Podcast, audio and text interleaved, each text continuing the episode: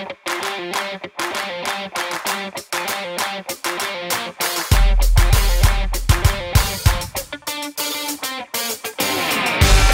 welcome you to the OTP, the official Titans podcast. Mike Keith and Amie Wells. Hey, Mike. How are you? Good. How are you? Well, pleased to be joined by the Pro Bowler, the mayor of Murfreesboro himself, Kevin Byard, Titan safety. Welcome. How are you?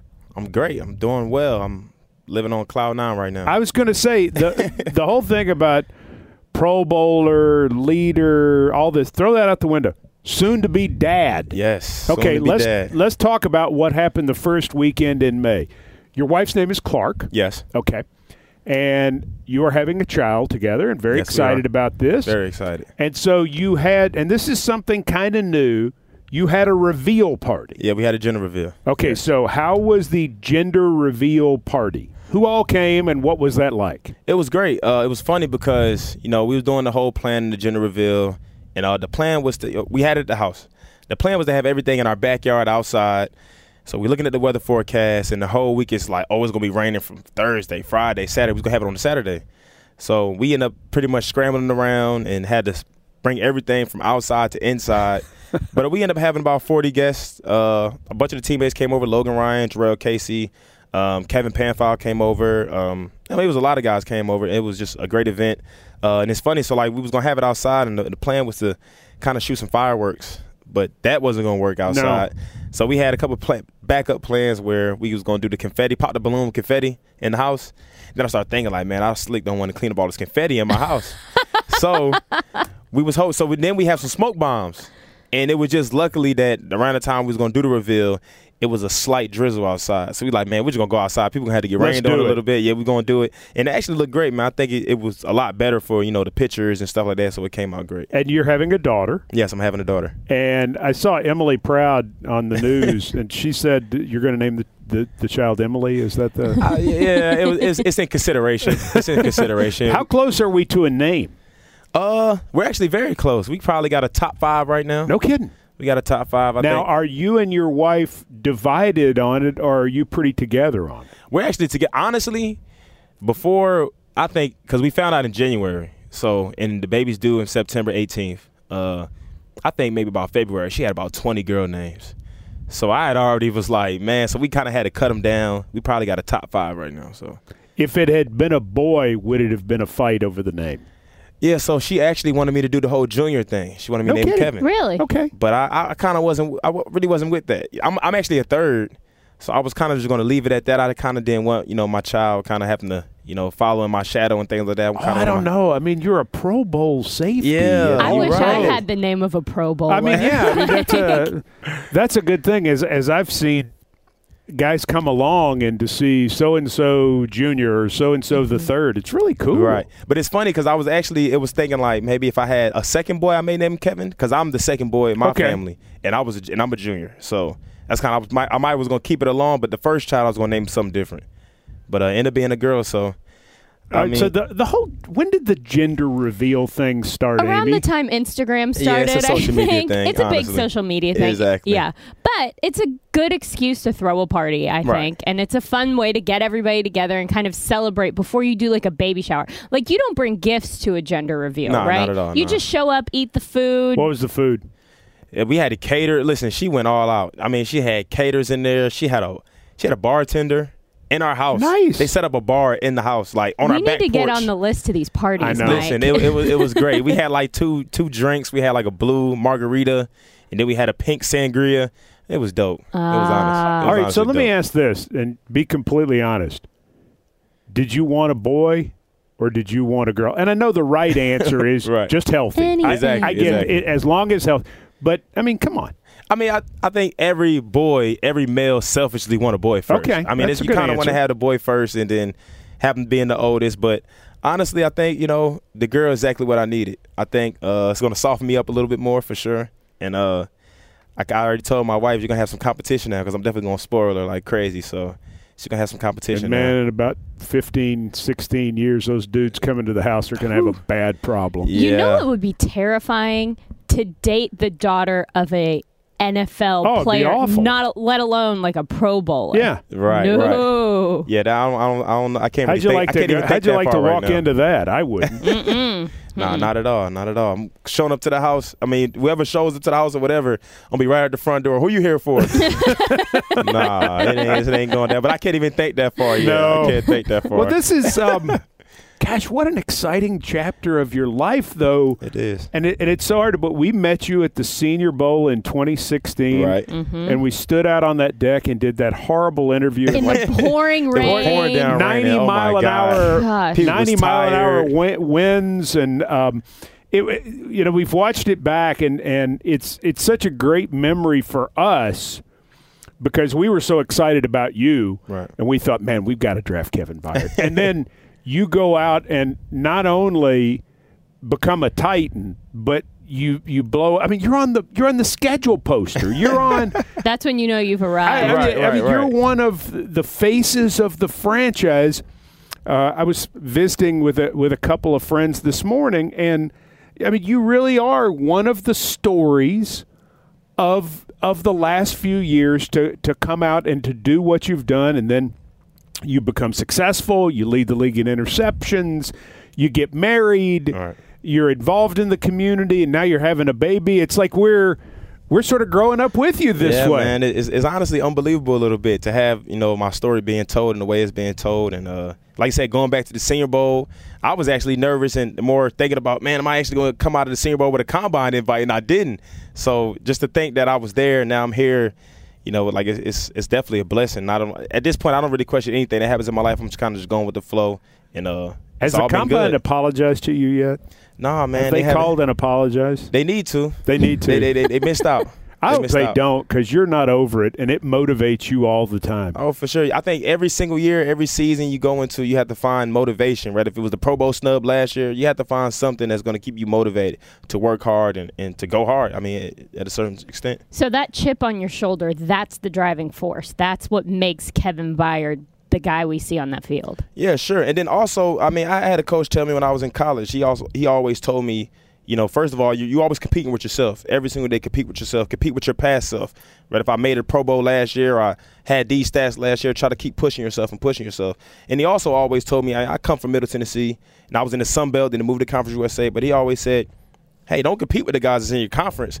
Compete with the, the the Alabamas of the world, the the Georgias, and all those teams. See what they're doing and what they're working. So I'm always thinking about you know how the Patriots are working because they just won a Super Bowl. How are the other big big teams or the teams that's that's always showing in the playoffs every single year, or guys that's making a Pro Bowl every single year? You know, how do I keep competing and how do I get to that level? So during the off season, do you have a moment where you sit down and set goals, set what you want to accomplish for the upcoming season? Yeah, it's kind of like it's, it's almost like a process. So I take like the first two months. I mean, I kind of rest a little bit. I think in February that's when I kind of start working my way back into it. But I always I'm just kind of looking around and, and pretty much seeing.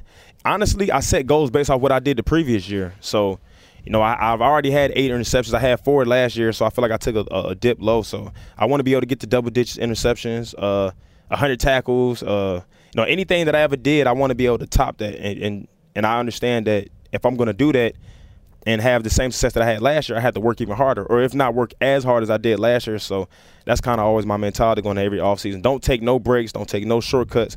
Do the same exact work you did last year, because that's the only way you can accept any kind of good results. Is there something specific that you take each off season that you want to focus on or improve upon? Um, I always want to improve on everything. I, I always, always talked about that and thought of myself. I want to be a round-rounded player. You see all the time, they they, they want to put you in a box. They kind of want to put you in a label. Oh, he's just he just a ball hawk, or he could just play in the post, or oh, it's a box safety. He can only play in the box. I never want to be labeled as that. I always wanted to be, hey, that's the most well-rounded safety in the league. He can play in the box. He can play in the post. He can play on the hashes. He can blitz the quarterback, get sacks, and uh, he could be a special teamer as be a special team guy as well. I played special teams last year, so I always want to do as much as I can for for my team because that's kind of how I always was. You know, in high school, I played Ironman football almost, and I played both sides. I started offense, started on defense. So I just always want to be a super valuable uh, asset to the team. Mike just listed a bunch of things that have happened in your life, both professionally and personally, in the last couple years. When you look back over all of that, are you surprised by how quickly things have happened for you? Yeah, a, a little bit. Um, definitely surprised. I wouldn't say I was surprised because I mean, I wouldn't say I'm surprised. I wouldn't say I expected it. It's, it's almost one of those things where I kind of just put my head down and understood that I had to work super hard, and I always, I'm always going to have to work super hard, and you know, things are kind of just happen good for me. So it's definitely a blessing. I'm trying to just take it all in, but at the same time, I don't want to get caught up on, you know, oh my God, I'm a Pro Bowler, I'm an All Pro. It's like, okay, let's get another one. Uh, you made to the Pro Bowl, let's go to another one. You know, you had eight interceptions, let's get eight more. You know what I'm saying? So I think when I'm done playing, I retired, I'll be one of those guys kind of looking back and seeing what I did and be like, whoa, I can't believe I accomplished, you know, so much. You're not even 26 yet. No, not 26 in August. In August. Okay. During training camp. I, I was thinking about this though, and we we got to know your family story during the process. You're one of 7 mm-hmm. Ten years ago, you're living in Atlanta. Your Mm-hmm. mom is is working hard to take care of your family. You've moved from Philadelphia. Right. You and your older brother are raising your other five siblings, and now you're getting to have your own child. Right. and your child is going to know such a different life than what you knew growing For up. sure. That's got to be amazing. It definitely got to make you proud too. Nah, for sure. I mean, this is what I work for. I work to the, get to the point where my child don't have to grow up how I grew up. My child can grow up with everything. You know, hopefully I get to the point where you know, if my child gets to go to college or whatever, they want to go to law school or or want to be a, a doctor or something like that. I want to be able to provide that for them without them having to, you know. I mean, I feel like everybody has stumbles in their life and everybody's going to need help. But at the end of the day, I don't want it to be where, because when I feel like when I was in high school, I always felt that getting a, a football scholarship was going to be my only way out. And I don't want it to be like that. I wanted my child to have options, to be able to grow up and, and not have the hardships that I grew up with, because I think that allows, you know, a child to really flourish into being a great person. Do I have the story right that in in a nine year period your family was evicted seven times? Yeah, I honestly every year that we was living in Atlanta, we probably had to move. I think it was Oh. only I did like you said. I think my sophomore junior year probably was the only year that we didn't have to move. But junior year we had to move. Senior year once I left from college, when I came back my freshman year was in a new house. Sophomore year in college, new house. Junior year, new house. Senior year, new house, and then you know ever since I've been in the league, my family's been in the same spot, been able to pay my mama's rent. So it's probably the longest they've been in, in the house. You know since we've been living in Atlanta. Yeah. Can you can you enjoy what you're having based on having gone through that? Can you can you ever I'm not saying rest on your laurels, but is there a part of you that never gets comfortable having grown up that way? Yeah, for sure. It's like, know, I always kind of think about this all the time. Like, you know, being smart with my money and things like that. I always think that, you know, I don't ever want to get in a position where my family has to be in that position, has to move and have to move. So, I mean, me buying my house last year was probably one of the most proudest moments I have because it's like, you know, if anything happens, I have somewhere, I have a roof over my head, and that's something that's just always been super important to me. So, yeah, I mean, it's definitely an enjoyable moment to know that my mom don't have to move, she don't have to worry about getting evicted, and and also for myself. So, it's just something I'm always, you know, thinking about consciously. It sounds like you've had so many experiences that have impacted the decisions that you've made as a man. Um, going into parenting, which I'm assuming is a whole different world, Yeah. um, what is the one thing that you're most looking forward to or you're most excited about? Just I think for the most important thing for my daughter, just giving her the, the time, the attention, and just giving her as much love as I possibly can. Because at the end of the day, I think that you know, especially when I went through my times being when my family, my mom, my dad, they broke up and moved to Atlanta. That was kind of tough for me, you know, kind of just having my mom and my dad was three, four hundred miles away, and uh, know, you kind of go through things as a child, being it, growing up in a single home. So I think the most important thing that I can give my daughter is to be able to see, you know, her mom and my dad grow up in the same house, and uh, I, I think that's truly a blessing. I think most people don't kind of take it for granted a little bit. That most people, you know, some people don't grow up with no father, and it affects them. They don't. I think most people don't even realize how much it affects them until they get older, and they Sure. realize, like, man, if I had my dad, I think things would be different or whatever. So I think that's the most important thing is going to be, you know, having. You know, daddy's love. You know, what I'm saying for, for my for my daughter. So that's one thing I just want to give to When her. you were coming up, and Amie and I talked to a lot of people about you, and like I said, we were we were fans before you ever got here, and that's why this has been so much fun for us to watch you have this success. But when I talked to my friends at Middle, they said Kevin Byard is a solid dude, just a solid dude, and that was the experience we had, and that's what we have seen. You could have gone the other way with some of the experiences that Sure. you have. Where did that come from? How did you become that solid dude going through all of that and able to make these choices about your money and your career and your train? You, it, it seems like Kevin Byard always makes the right choice. Sure. I think most of it or some of it has to do with you know, how I was brought up and having to raise my uh, siblings coming out of high school. Uh, and then a, a lot of it had to do with the influence I had from different coaches and stuff like that. I think coaches seen some things in me and say, hey, you know, you can't always be with this this crowd. You know what I'm saying? You might have to separate yourself because you have something special within you. I know I just think some something that God blessed me with just had the vision to be able to see not really see the future, but kind of see like, hey, man, if I keep doing this and go this way, then this will happen. So I think that you know, by me being myself and and being in the position I was, kind of in a situation of desperation, like, you know, if I mess this situation up in college and I get kicked out or something like that, where, what I'm gonna do? I'm just gonna go home and live with my mom. Like that was that really wasn't an option. So it was always something that motivated me. Like, hey, you don't really have time to mess around. You have to stay focused on your goals and just keep going. Don't look don't look to your left. Don't look to your right. Just keep going straight. And I kind of had tunnel vision, and I still had tunnel vision until until I kind of reached my goals. And my goals is not just you know. and Not just all pros and stuff that I accomplished on the field, Sure. but I think this is going to be a springboard for the rest of my life. That's real faith. Yeah. I want to ask you too about the the people at middle because I I have so many people at middle that I just think so much of. The coaches and the people in that athletic department. If you would talk about some of them and what they meant as maybe not father figures, but as aunts and uncles and Right. people who guided you along to help you get here. Yeah, I can even talk about Coach Stockstill. It's funny that uh, you know this year we kind of have a mantra that you know instead of saying good, we're saying great. It's funny that Coach Stock used to always say this all the time. He was like, you know, whenever you're walking anywhere and somebody asks you, you know, how you're doing, he say, stay outstanding. Don't just say good or yeah, I'm doing okay. He said, stay outstanding because you you never know like the mind. He said you could almost trick your mind, even if you're not having a great day.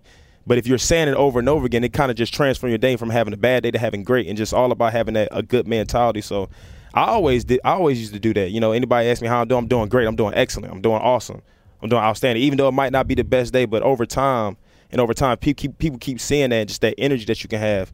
I don't know, just something I've always been about. And, you know, Coach Stock has always been a great influence in, in my life, especially going through college, because it wasn't just always about football. He always, you know, had a special message. It was one thing that we always did during training camp that he always let some of the leaders on the team get like five to 10 minutes in front of the team just to talk.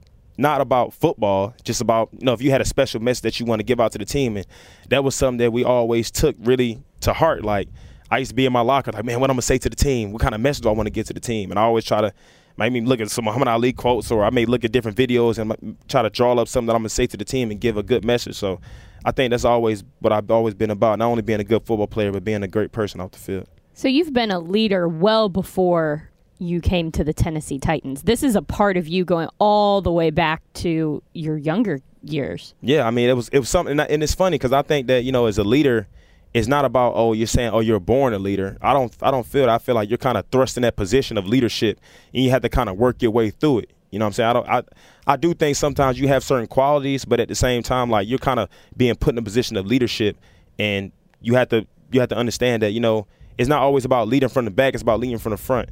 So I think I always try to, you know, lead by example. That's one thing I always been big on. I'm I always, I really always wasn't a rah rah talk about leadership. I always try to lead by example. And then once people see that, then you can kind of hold people accountable to different things like that. So I always try to lead by example. I am going to say though that of the louder groups on this Tennessee Titans team, um, I think the DBs might have it. You Oh, guys are, a, are a rowdy crowd. How do you even get a word in edgewise with some of the other personalities in that room? I mean, it's just it, first it's all about competition and having a passion for the game. I think that you know our group we have a pretty high standard. We understand we have a lot of great guys in the room, and we want to keep pushing each other to be the best. And uh, and I think that you know whether if it's Logan, Malcolm, Adoree, myself, Kenny, you know, we just like to talk trash, and that, that's just something that DBs always do. You kind of have to get in that mode that because I mean, be in a position, you know, we can't we can't give up too many passes. We talk about a baseball analogy like a guy can go three for ten and go to the Hall of Fame, shoot batting three hundred.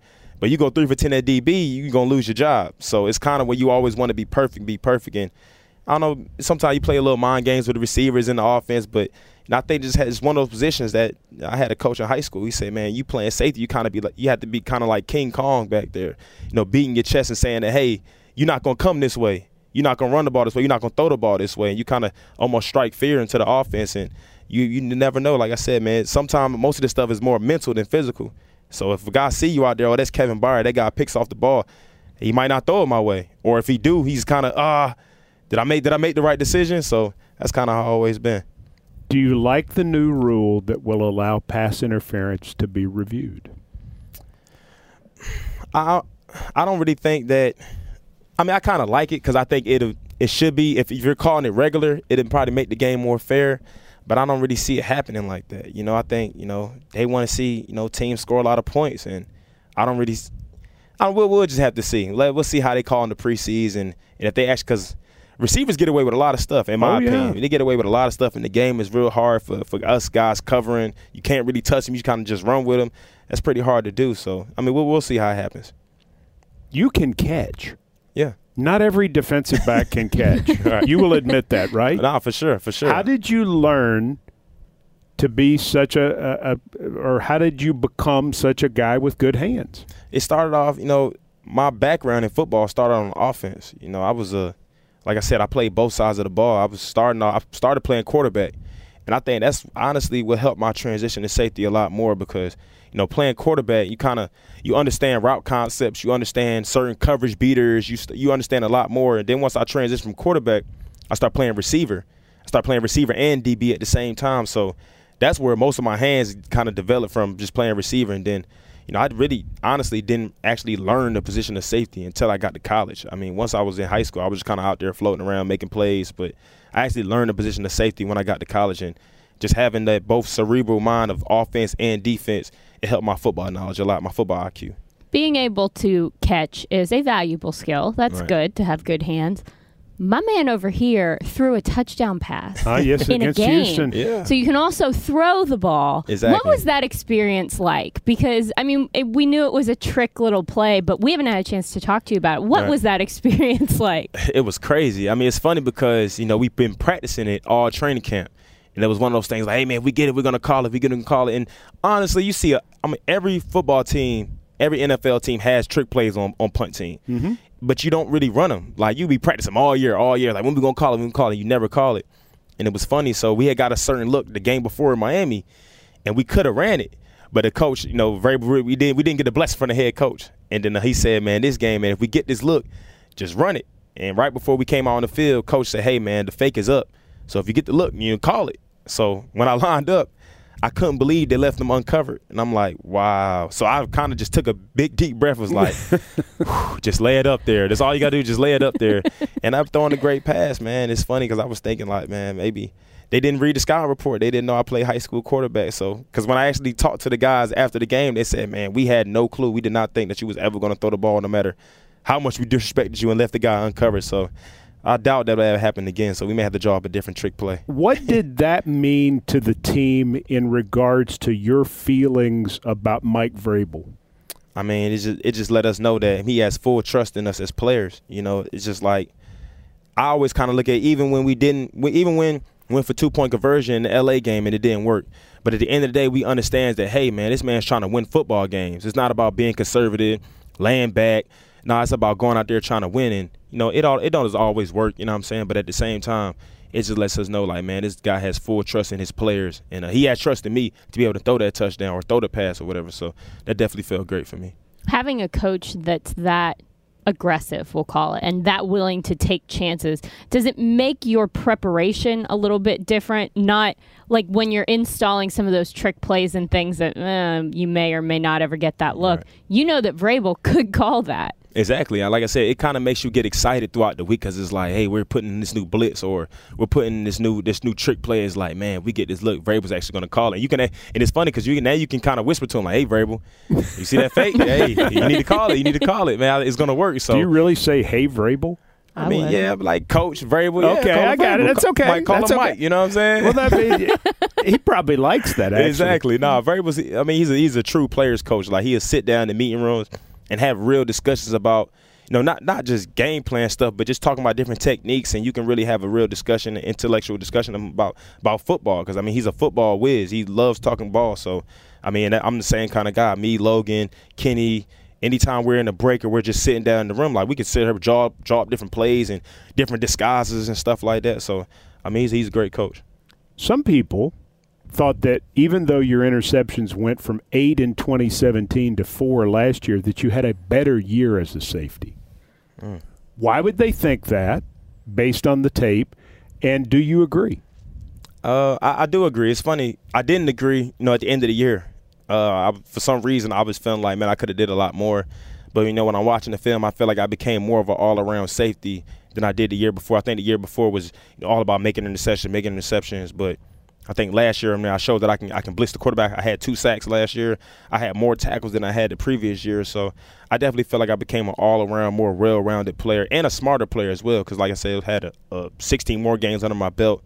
But um, honestly, I still feel like you know the sky's still the limit. I feel like I can you know reach another plateau and uh, just keep getting better. And honestly, I mean, I I, I I don't want to make any predictions, but sure. at the end of the day, I, I do feel like I can be a lot better player than I was last year. As you grow and change, what changes about you as a player? Uh, no, I think just as my IQ gets higher and understanding, you know, different things. Like one thing that I really learned more, I learned more about protections and how the offense called protections last year. So me and, and the safety, we kind of was able to work and, and kind of manipulate the offensive line to get free blitzers where Logan can may get free on the blitz because we showed a certain disguise and now they they switched the O line this way. But there's a lot of different stuff that I can keep adding to my game, adding different pass rush moves that I've been trying to do this all season. So I mean, I think uh, like I said, I'm trying to be an all around, well rounded player. I don't want to just, you know, be stuck to one thing and they just known for Kevin Byard being a ball hawk. We've heard more than once that Dean Pees' defense is great for safeties. Yes. Why? I mean, I just think you just have so much freedom. And not only do you have a lot of freedom, I think you have the opportunity to be, really be able to run the defense. And a lot of stuff is predicated off the safeties. So when I when Dean first got here last year, I watched a whole lot of Eric Weddle film and watched Eric Weddle just I mean, this guy was all around the field. I mean, I think every quarterback at the beginning of the snap, they looking at Eric Weddle because they're like, man, what is he doing? Because he's at the line of scrimmage, and then when he snapped the ball, he's 15 yards deep. So I think it is real great for safeties. And I mean, you talking about Ed Reed, I mean, he's coached Rodney Harris. I mean, he's coached some real great safeties. And like I said, watching the film on those guys, you can really understand why this is a safety ran defense because we have so much freedom. We have so much freedom in disguises, uh, different blitzes, all type of different stuff. You never, it never occurred to me that when you get a new coach, even position coach or something like that, you'd look at film from the previous team to see what they're doing. How much research do you do in preparation for a new coach or coordinator or something like that? Yeah, well, so I'm I've been truly blessed to have two coaches that I mean I used to study film in college on Troy Polamalu and the Steelers, where Dick LeBeau was coaching as well. So, I mean, then like I said, when Dean Pees came in, it's like, oh, this guy coach Ed Reed. I'm going to be doing the same stuff Ed Reed do. Let me watch how he did it, because honestly, that's what I was really trying to do, was trying to see how how Weddle showed certain disguise, or why did Weddle do this? So I'm asking Dean Pees, why was Weddle doing this, or why was Ed Reed doing this, and try to take not only try to be like them, but just add those kind of things to my game and kind of make it my own. Kenny Vaccaro's back. Yeah. And you're happy about that. Everybody's happy about that. But I bet it was kind of bittersweet with the Johnathan Cyprien situation. Sure. From a personal si- standpoint, from a DB standpoint, and, you know, from a professional standpoint, talk about how you kind of weigh that in your own mind. Yeah, it's, it's, it's the tough thing about the business. You know what I'm saying? You, you grow relationships with people – you know, I had a full year with Sip, and Sip had a great year uh, the, on 2017, and uh, to to kind of see how it was playing out, kind of understand that he they might let him go or they might keep Kenny. You know, it, it's tough, but at the end of the day, man, I know a guy like Sip will bounce back on his feet, and I, I know he'll be great off for it. But uh, I mean, having Kenny back, I mean, it's definitely exciting, and uh, to have a whole another year in the same defense with the, with the same guy on the back end, we can work so many different disguises. We can do we can do so many different things. But just like I said, man, just, it's just the business of football. Fair to call Kenny Vaccaro a heat-seeking missile? Oh, that's definitely fair. That, that might be an understatement. I mean, this guy he is, brings it. Mm-hmm. This guy has no no care for his body. I mean, he throws himself around. I mean, the guy had a dislocated elbow and still walked off the field like nothing happened. You know what I'm saying? Like, I mean, that's that's that's somebody that you want to go to war with. You know, every single Sunday. In that room that's constantly changing, a new rookie is coming in, and Amani mm-hmm. Hooker What do you do to help rookies as they're trying to find their feet within the locker room? I mean, you, I think the the main thing with rookies, you know, that they just have to come in being humble and come in ready to work and understand that hey just i mean honestly pick the brains of the vets. And that's kind of what i do. I, I ask questions or i answer questions for them. And i think that's the main thing as a rookie. Sometimes you kind of get a rookie treatment from the coaches a little bit. Like you kind of get screamed at, especially Coombs is a super intense guy. But to be able to, you know, pull a vet to the side, ask some questions, we'll be able to easily relate to the rookies because I was in that position as well uh, when I first came in, learned the extremely hard defense. So, uh, but I, I, think he, I think he'll be great. I, I think he's going to come in the rookie mini camps and do great. And and I, I mean, just by watching him on film, and he's a savvy guy. He's played a lot of different positions in the back end, so I think he'll be good. How many times has Coach Coombs chased you or anybody completely down the field.